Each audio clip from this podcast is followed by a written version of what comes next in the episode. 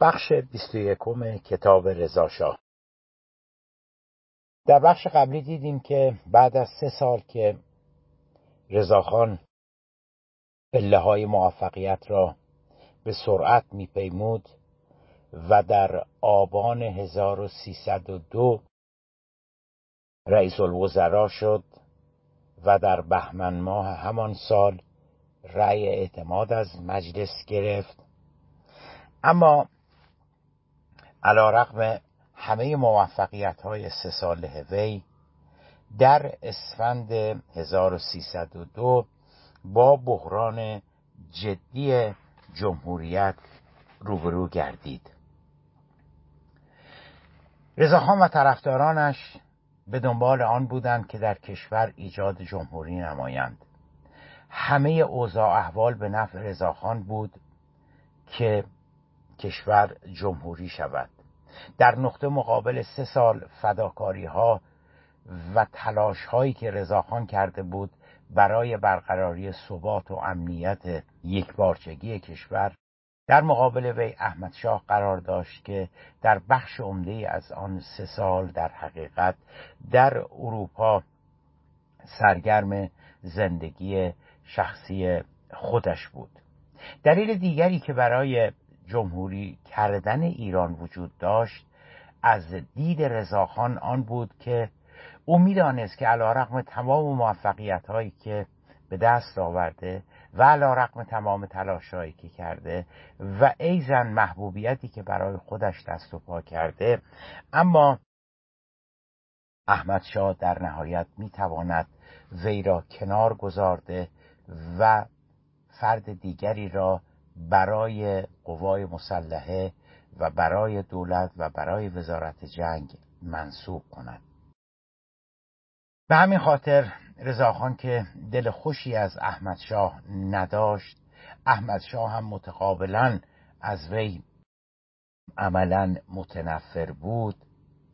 فرصت را قنیمت شمرد و بعد از به راه افتادن بحران یا قائله جمهوری بلافاصله رضاخان را برکنار نمود و نه تنها از دولت و ریاست الوزرایی وی را کنار گذارد بلکه وی را از سمتهای نظامی که داشت از جمله وزارت جنگ رئیس ستاد مشترک که حالا اون موقع بهش ارکان حرب می‌گفتن از این سمت هم رضاخان رو کنار گذاشت.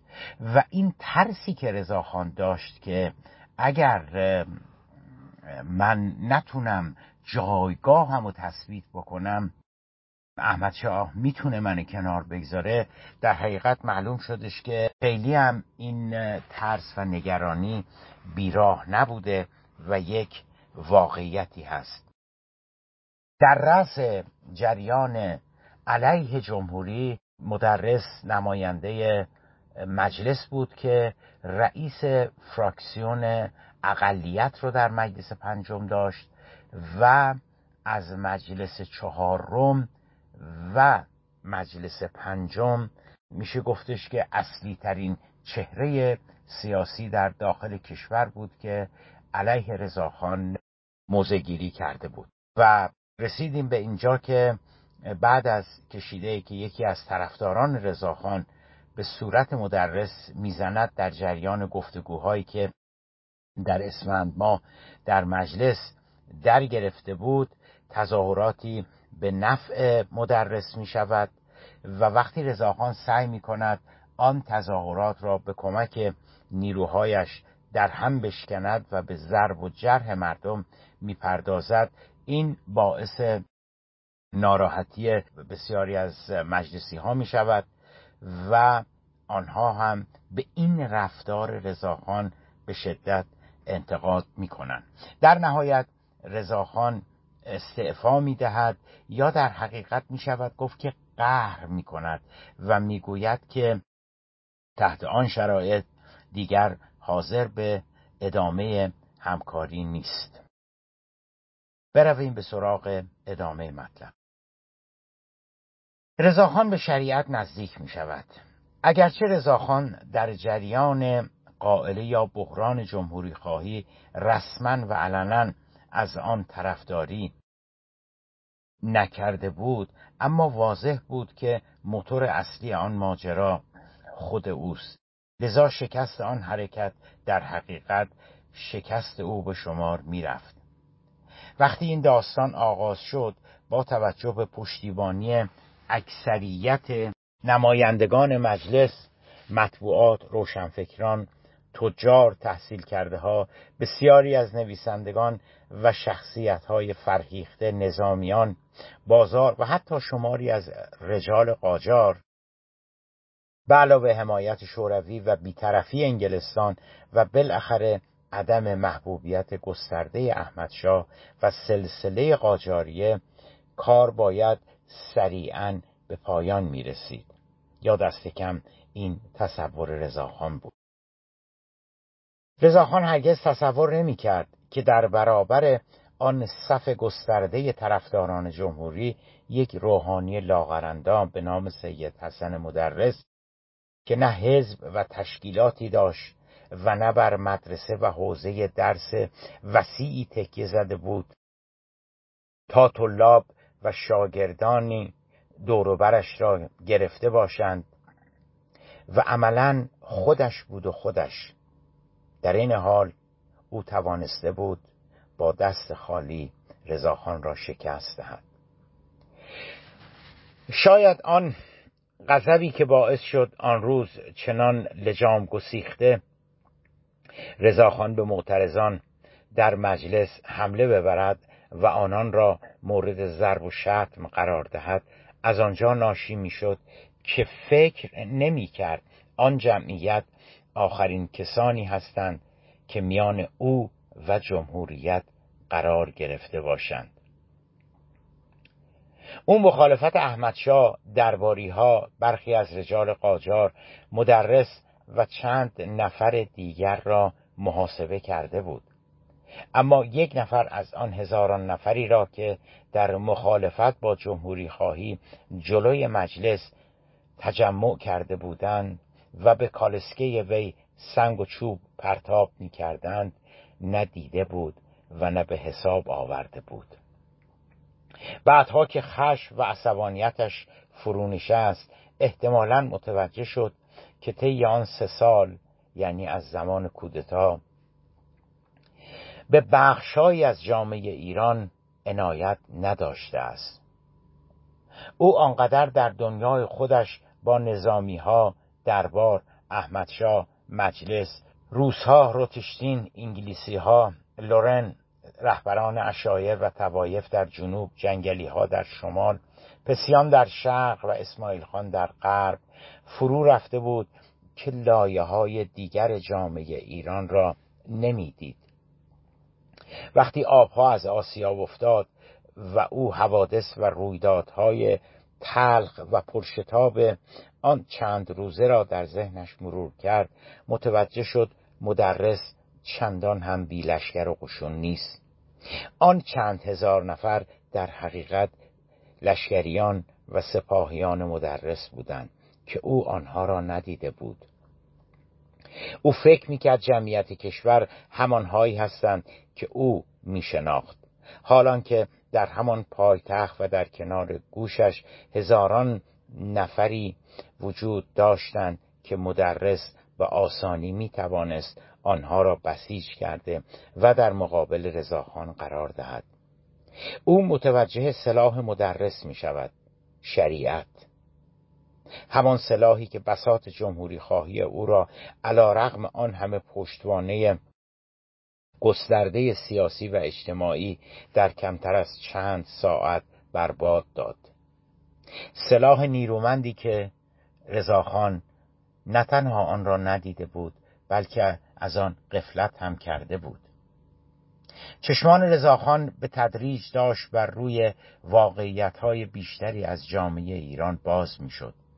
او از اخشار و لایه های مذهبی جامعه روحانیون و در یک کلام نهاد دین قافل مانده بود.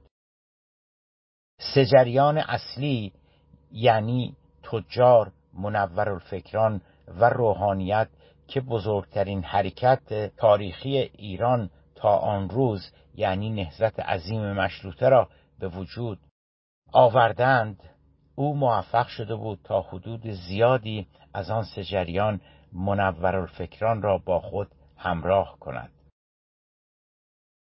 امنیتی که به وجود آورده بود نیز باعث می‌شد تا بازار اصناف و تجار هم به حمایت از او برخیزند یا دست کم در برابرش موضع نکنند. اما او از رکن سوم مشروط خواهی یعنی روحانیت غافل مانده بود. آن چند هزار نفر که آن روز جلوی مجلس جمع شدند گوش به فرمان روحانیون بودند. روحانیان اگرچه تا آن مقطع با او مخالفتی نمی‌کردند اما اون سلفتی هم با وی برقرار نکرده بودند. البته در ماجرای جمهوری خواهی علمای بزرگ به مخالفت بر نخواستند و سکوت کردند. اما با توجه به وضعیتی که در ترکیه پیش آمده بود به هر حال جمهوریت را عجین با جدایی دین از سیاست و سکولاریته میپنداشتند. بنابراین روحانیت رد بالای تشیع چه در داخل ایران و چه در نجف دیر یا زود ممکن بود علیه جمهوریت به حرکت درآید. فلواقع شماری از روحانیون رد پایین با جمهوری به مخالفت برخواسته بودند. مخالفت مدرس با جمهوریت البته از منظر قانونی بود و او در تمامی نوتهایش در مجلس علیه آن اساس مخالفتش را بیشتر بر مباحث حقوقی و قانون اساسی قرار داده بود. تا حرکت و بحث از موضع شریعت مداری و شریعت خواهی به عبارت دیگر مدرس از نفس شریعت برای مخالفت با جمهوری استفاده نکرده بود بلکه ایرادات او بر اساس مسائل قانونی بود.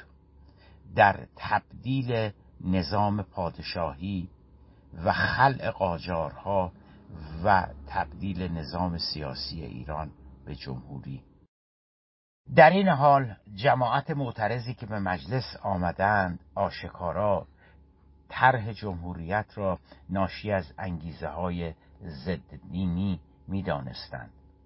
شکست جریان جمهوری خواهی که رضاخان را تا مرز شکست سیاسی و کنار گذارده شدن توسط مجلس کشاند در عین حال درس های مهمی هم به او داد. مهمترین آنها این درس بود که در ایران نمی بایستی از شریعت قافل ماند. رضاخان چند روز بعد از فرونشستن قائله جمهوری خواهی و در حالی که هنوز استعفایش را پس نگرفته بود اعلام کرد که عازم قوم و دیدار با علما است. علت ظاهری این سفر آن بود که دولت انگلستان از مدتی قبل در جریان اعتراضات مردم عراق بالاخص شیعیان شماری از علما و مراجع را از نجف اخراج و به ایران تبعید کرده بود. به دنبال موافقت مقامات انگلیسی در عراق حالا برخی از آنها قصد بازگشت به نجف را داشتند. این فرصت مناسبی بود تا رضاخان به عنوان رئیس الوزرای ایران اگرچه قهر کرده بود اما برای خداحافظی و مشایعت مراجع به قوم برود و در عین حال فرصت را قنیمت شمرده خدمت علما در قوم هم برسد. مراجع بلندپایه قوم در آن زمان شامل مرحوم آیت الله آشخ عبدالکریم حائری و آیت الله آسد ابوالحسن اصفهانی می شدند از جمله مراجع نجف هم که توسط مقامات انگلیسی به ایران تبعید شده و حالا عزم بازگشت به نجف داشتند مرحوم آیت الله نائینی بود. رضاخان با همه آنان دیدار کرد و قبل از مراجعت به زیارت حضرت معصومه رفت. فردای بازگشتش از قوم او اعلامیه رسمی منتشر کرد و در آن خواهان توقف جمهوری خواهی شد.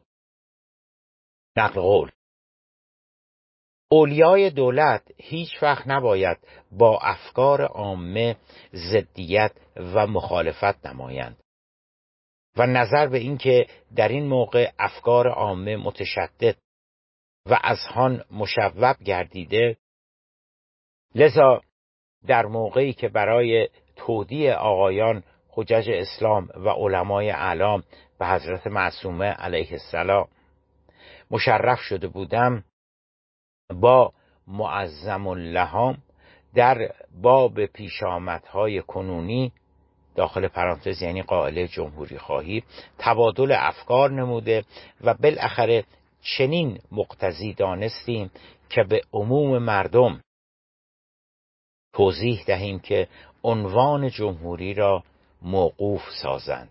به تمام وطنخواهان و عاشقان آن منظور مقدس نصیحت می کنم که از تقاضای جمهوری صرف نظر کرده و برای نیل به اهداف دیگری که در آن متفق هستیم با یکدیگر توحید مساعی نماییم.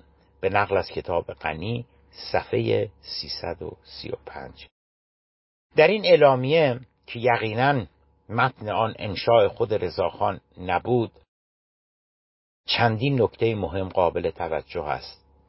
نخست آنکه او می‌دانست بسیاری از طرفدارانش هنوز از جمهوری خواهی طرفداری می‌کنند. لذا از جمهوری خواهی یا جمهوریت به عنوان منظور مقدس یا هدف مقدس در آن اعلامیه یاد می کند تا آن بخش از طرفدارانش سرخورده و مکدر نشوند. و از وطن پرستان که عاشق ایجاد جمهوری هستند تقاضا می نماید که جهت نیل به مقاصد عالیه‌ای که در پیش داریم با او متحد باقی بمانند. از سوی دیگر می‌گوید در خصوص آن پیش آمد یعنی جمهوری خواهی و درگیری هایی که متعاقب آن به وجود آمد با علما تبادل افکار نموده و چنین مقتضی دانستیم که برنامه جمهوری خواهی موقوف شود. به عبارت دیگر او داشت هم گناه رها کردن جمهوری خواهی را از گردن خود بر می داشت و آن را بر گردن علما میانداخت و هم خودش را از سوی دیگر مطیع خاصه روحانیت نشان می‌داد. سردار سپه از اواخر فروردین و بعد از آنکه توانست مجددا اقتدار و جایگاهش را به دست آورد سعی کرد هرچه بیشتر خود را به روحانیت نزدیک سازد. هیچ فرصتی را در دید و بازدید با آنها از دست نداد. در ماه محرم آن سال مجالس عزاداری و روزخانی های بزرگی از اول محرم در خانه خود ترتیب داد و خودش به اتفاق خانواده همیشه حضور داشتند. به این هم بسنده نکرد و یکی از بزرگترین دسته های سینه زنی را در تهران به راه انداخت. تمامی لشکر قزاق به همراه عمرای ارتش با سنج، دهل، علم و کتل و در نهایت نظم و ترتیب و ابهتی چشمگیر در خیابانهای تهران به راه افتادند و خود رضاخان به همراه عمرای ارتش در جلوی دسته در حالی که سینه و زنجیر می‌زدند حرکت کردند. آنها از یک مسجد به مسجد دیگر و از یک تکیه به تکیه بعدی رفته و عزاداری پرداخته و تعداد زیادی گاو، گوسفند و شتر در جلوی دستهشان زپ می‌شد. از همه جالبتر دم آنها بود.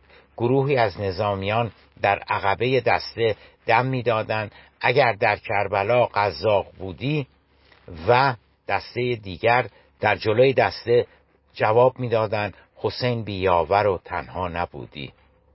پس از طوفان سهمگین جمهوری خواهی که رضاخان را با نخستین شکست جدی و سنگین سیاسیش مواجه کرد. رفتن به سمت شریعت و روحانیت راهبرد میان مدت او برای بازگشت به جایگاهی بود که تا قبل از بحران در آن قرار داشت. او بعد از شکست خوردن از مدرس سه شگرد مشخص را به کار گرفت. اصرار بر کنارگیری تلاش در جلب افکار عمومی و بالاخره و همزمان با اصرار بر استعفا بسیج گسترده اخشار و لایه های مختلف اجتماعی بالاخص نظامیان در حمایت از تداوم تصدی خود. او هر سه این راهبردها یا شگردها یا تاکتیکها را به صورت همزمان به کار گرفت. روز بعد از درگیری مجلس و اعلام استعفا تهران را ترک کرد و به منزل ییلاقیش در بومهن رفت. بعد برای ملاقات با آیات ازام همانطور که دیدیم به قوم سفر کرد و در بازگشت آن اعلامیه توقف جمهوری را صادر نمود. اما همچنان بر روی استعفایش ایستاده بود و در حالت قهر به سر می برد اگرچه در عین قهر روزانه با صدها نفر ملاقات و دیدار داشت از جمله این دیدار کنندگان دیپلمات های شوروی، بریتانیا، فرانسه و آمریکا بودند. گروهی از بزرگان، روحانیون، فرهیختگان، روزنامهنگاران، رجال و شخصیت های سیاسی هم ایزن به دیدارش در بومهن می رفتن. بسیاری از آنها از وی می‌خواستند استعفایش را پس گرفته و به خدماتش به کشور ادامه دهد. اما او همچنان از آشتی و بازگشت امتناع میورزید. روز 18 فروردین 1303 رضاخان اعلام کرد که تصمیم قطعیش را گرفته و می‌خواهد ایران را ترک کند. بدین منظور به یکی از افسران زیر دستش وکالت رسمی می‌دهد تا در قیاب او امور شخصی و مالیش را انجام دهد. از همه جالبتر آن بود که اعلام کرد قصد دارد روانه عطوات عالیات شود. و پس از زیارت به یکی از کشورهای مسلمان همسایه رفته برای اقامت دائم در آنجا بماند. به نقل از کتاب غنی صفحه 336 در حالی که احمد شاه تا به آن روز حتی به حرم حضرت عبدالعظیم در تهران هم نرفته بود و همه سفرهایش به اروپا خلاصه می‌شد رضاخان اعلام می کند می خواهد برای زیارت به نجف و کربلا برود و بعد هم شاید در آنجا بماند. احمدشاه نیس روم ونیز و پاریس را برای اقامت برگزیده بود و حالا رضاخان نجف و کربلا را. به محض انتشار این خبر گروهی از رجال و معمرین خوشنام به دیدارش شتافتند. از اوایل مجلس پنجم رضاخان با چند نفر از بزرگان و معمرین آن مجلس که می شود گفت کمیته مرکب از شش تن از نمایندگان خوشنام و وجیه المله مجلس بودن ارتباط برقرار کرده بود آن شش نفر شامل حسن مصطفی، حسین پیرنیا، محمد مصدق، یحیی دولت آبادی، سید حسن تقیزاده و حسین علا بودند. او ملاقات های منظمی با آن شش نفر همواره برقرار ساخته بود از همان ابتدای تشکیل مجلس پنجم در بهمن ماه سال قبلش و با آنها همواره پیرامون مشکلات و مسائل مملکتی گفتگو می‌کرد. شماری از اعضای آن جمع و از همه مهمتر حسین پیرنیا رئیس مجلس نیز از جمله کسانی بودند که بعد از اعلام خبر استعفا به دیدار وی رفتند. همزمان با آن تحرکات سیر تلگرام از اطراف و اکناف مملکت در پشتیبانی از رضاخان به راه افتاد که بیشترین آنها از جانب بازاری ها، تجار، اصناف و پیشوران بود. سپس نوبت به نظامیان رسید که تلگرام ها و اعلامیه هایشان صرفا محدود به پشتیبانی نمی‌شد بلکه در برخی از آنها آثار تهدید هم به چشم می‌خورد. نظامیان استعفا و کنارگیری سردار سپه را نمیپذیرفتند و اگر او مجددا به رئیس الوزرایی باز نمیگشت آنان تهدید کرده بودند که به تهران خواهند آمد. بدون تردید در پس شماری از آن تلگراف ها فرماندهان قشون و مسئولان حکومتی قرار داشتند. در این حال بسیاری از آنها هم واقعی بودند. حقیقت آن است که ماجرای جمهوری خواهی به کنار رضاخان در آن مقطع محبوبیت کم نظیری به دست آورده بود و بسیاری از اخشار جامعه نگران بودند مبادا وی از قدرت کنارگیری نماید. بحران جمهوری خواهی هم تا حد زیادی حالا فروکش کرده بود و مطبوعات به جای آن به شرح خدمات سردار سپه مشغول شده بودند. سرانجام رضاخان پذیرفت در کشور بماند و به عتبات نرود اما همچنان بر روی استعفایش ایستادگی می‌کرد. او اینک اطمینان داشت که بحران جمهوریت را پشت سر گذارده و مجددا به وضعیت قبل از بحران بازگشته است. مجلس که در اوج آن قائله یا بحران تا آستانه کنار گذاردن وی پیش رفته بود حالا مجددا تمایل زیادی نسبت به ادامه صدارت وی نشان می‌داد. سرانجام مجلس به منظور تعیین تکلیف رضاخان تشکیل جلسه علنی می دهد و نمایندگان با 94 رأی موافق در مقابل 6 رأی مخالف تصمیم می‌گیرند وجود سردار سپه برای امنیت ایران ضروری است. و او را باید فورا سر کار خود برگرداند. به دنبال آن رأیگیری هیئتی معمور رفتن به بومهن و بازگرداندن رضاخان به تهران می شود و طی تلگرامی رأی اعتماد و انتصاب مجدد رضاخان به رئیس الوزرایی رسما به استهزار احمدشاه در پاریس می رسد. او که دو هفته قبل رضاخان را به دلیل تحریکات علیه امنیت عمومی کشور عزل نموده بود. حالا مجبور می شود تلگراف زیر را خطاب به مجلس بفرستد. نقل قول. با اینکه قانون اساسی به ما حق می‌داد که سلب اعتماد خودمان را از رئیس الوزرای وقت اعلام بنماییم مزالک صلاحاندیشی مجلس شورای ملی را رد نکرده و به ولیعهد امر شد. اعلام نمایند سردار سپه کابینه را تشکیل و معرفی نماید. شاه. به نقل از کتاب غنی صفحه 338 رضاخان پس از بازگشت به تهران تغییر چندانی در کابینش به وجود نیاورد و کم و پیش برنامه های قبلیش را پی گرفت. او می‌دانست که باید خود را برای بزرگترین پیکارش آماده کند یعنی رفتن به جنوب و خوزستان قتل نایب کنسول سفارت آمریکا و تعدیل سیاست نزدیکی به شریعت با وجود رأی اعتماد سنگین مجلس اقلیت به رهبری مدرس همچنان در مخالفت با رضاخان تلاش می کرد. وقوع دو حادثه در تهران سبب شدند تا از حدود دو ماه بعد از آغاز به کار دوباره رئیس الوزراء مدرس وی را برای استیزا به مجلس بکشاند. حادثه نخست ترور شاعر و روزنامه نگار آزادیخواه و وطن پرست و برجسته دوران مشروطه محمد رضا میرزاده عشقی است. قاتلین عشقی هرگز به دام نیفتادند.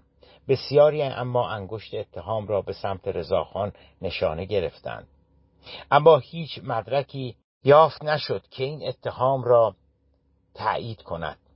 عشقی همانند بسیاری دیگر از منورالفکران هم عصر خودش پشتیبان ایده روی کار آمدن یک دولت ملی قدرتمند بود. و از زمان کودتا و قدرت گرفتن رضاخان به شدت از وی طرفداری می‌کرد. اما بعد از قائله جمهوریت و گرایش رضاخان به شریعت و رفتار سختگیرانش نسبت به مطبوعات و منتقدین دولت به تدریج از وی فاصله گرفت و اشعاری علیه او سرود.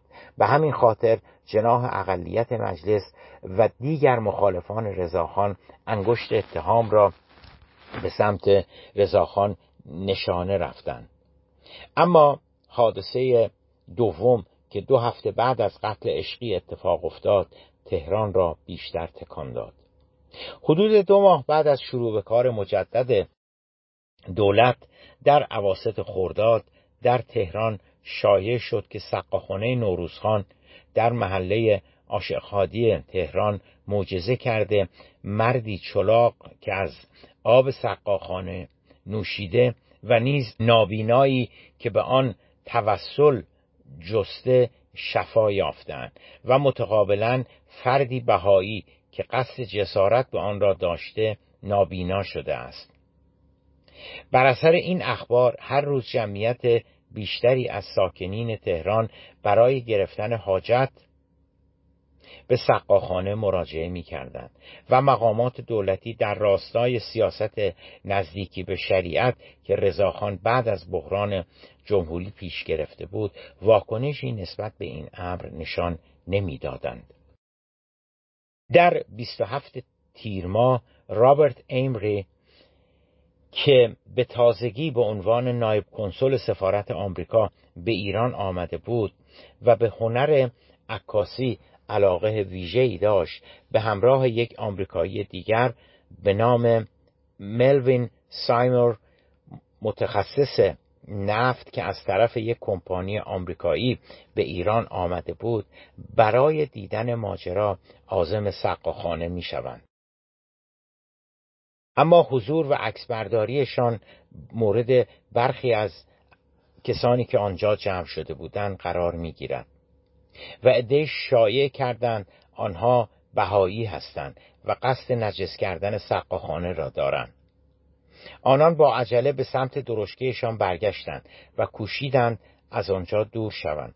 اما عده خود را به آنان رسانده با سنگ و چوب با آنها حمله ور شدند. امری و سایمون را مجروح به بیمارستان نظمیه می‌برند ولی ماجرا پایان نمییابد.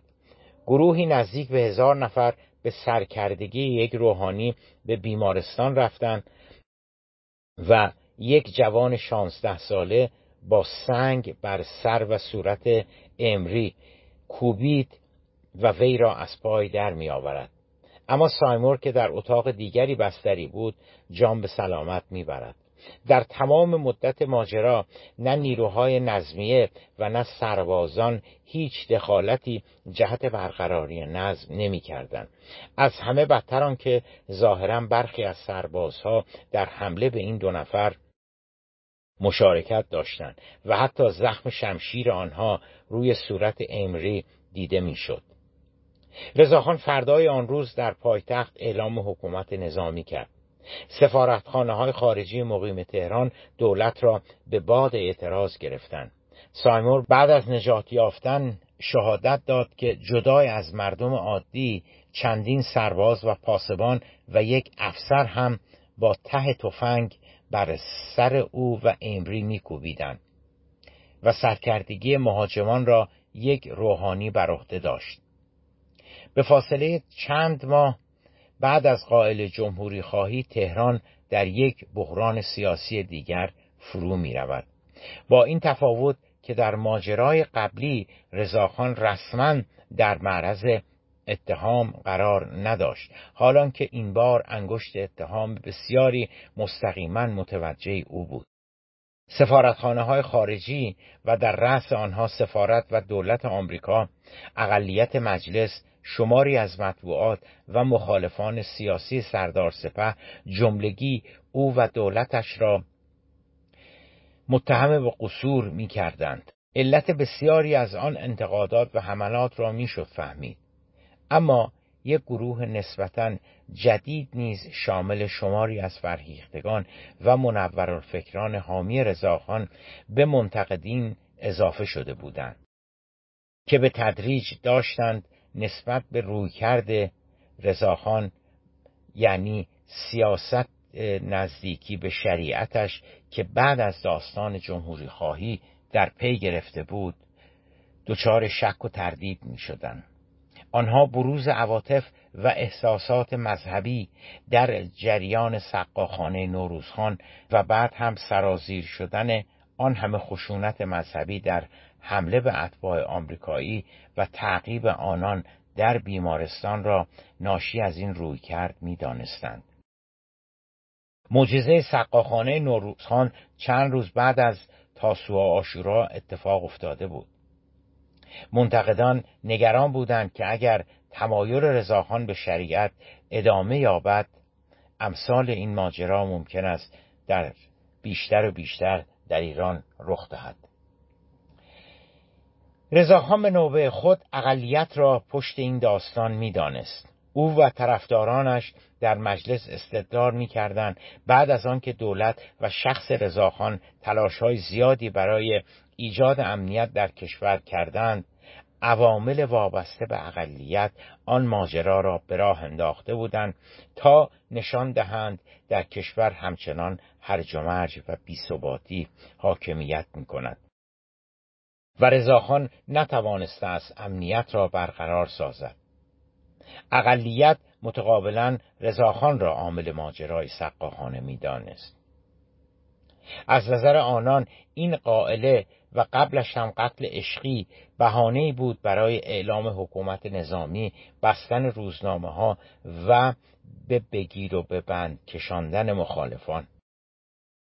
در آن میان طبق معمول پای انگلستان هم به میان میآید مجلس چهارم در سال 1302 قانونی را به تصویب میرساند که به شرکت‌های نفتی آمریکایی اجازه می‌دهد به منظور کشف و استخراج نفت در ایران سرمایه گذاری کنند. بعد از تصویب این قانون و از اواخر سال 1302 چندین شرکت آمریکایی علاقمند شدند و به ایران آمدند. یکی از آنها کمپانی نفتی سینکلر بود که اوایل آن سال یعنی سال 1303 مذاکراتی جدی را به منظور اکتشاف و بهره برداری نفت با دولت رضاخان آغاز می کند. گفته می‌شد انگلیسی ها که به شدت نگران و مخالف حضور شرکت های نفتی آمریکایی در ایران بودند کل ماجرای سقاخانه را به راه انداختند تا روابط میان ایران و آمریکا را بر هم بزنند و با نشان دادن ناامنی و هرج و مرج در قلب پایتخت و در فاصله چند صد متری سفارت آمریکا آمریکایی ها را بترسانند و مانع از آمدن آنان به ایران شوند. اتفاقا هم کمپانی سینکلر و هم کمپانی استاندارد اویل که پیشتر برای آمدن به ایران ابراز تمایل کرده بودند بعد از حادثه سقاخانه از تصمیم خود منصرف شدند و کارشناسانشان را از ایران فرا خواندند امری که طبعا نظریه دخالت انگلستان را حسب ظاهرش بسیار تقویت می‌کرد. جدای از آن که چه دستها و چه انگیزه های پنهانی یا واقعی یا خیالی. پشت ماجرای سقاخانه نوروزخان بود. در عالم واقع رضاخان مجبور به مجازات عاملان این قائله می شود تا هم به افکار عمومی داخلی و هم به خارجی ها نشان دهد که در ایران امنیت برقرار شده و خطاکاران به سزای اعمال خود می‌رسند. اما در جریان پیگیری این مجازات متوجه شد انتقاد روشنفکران و غیر مذهبی ها هم از وی مبنی بر نقش تحریک عواطف مذهبی توسط دولت در شکلگیری این ماجرا چندان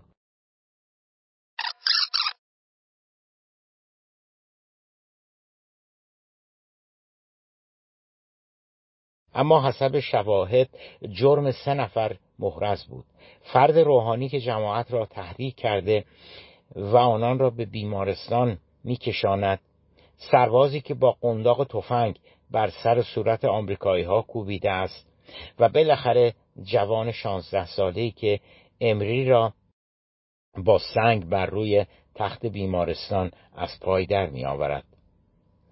در جریان محاکمه و مجازات آنها رضاخان دریافت که هر آن ممکن است باز عواطف و احساسات مذهبی مجددا تهیید شود. نخست سرباز را محاکمه و با توجه به شهادت شاهدان وی را بی سر صدا در شهریور ماه اعدام کردند. ولی با توجه به عواطف مذهبی موجود در جامعه مجازات و محاکمه جوان قاتل و فرد روحانی دشوارتر به نظر می رسید. با این همه آن دو نیز بی سر صدا محاکمه و در آذر ماه اعدام شدند. آن حوادث در این حال مستمسکی به دست مخالفان دولت بالاخص اقلیت حاضر در مجلس داد تا مجددا حمله به رضاخان را شروع کنند در بحبوحه قتل آمریکایی ها و اعلام حکومت نظامی مدرس فرصت را مقتنم شمرد و مجددا رضاخان را به مجلس کشاند و استیزاه کرد. البته رویدادهای دیگری نیز در همان موقع به وقوع پیوست که اوضاع را برای رضاخان آشفته کرد. ترکمنها در گرگان و خراسان و اکراد مجددا در آذربایجان غربی سر به شورش برداشته بودند.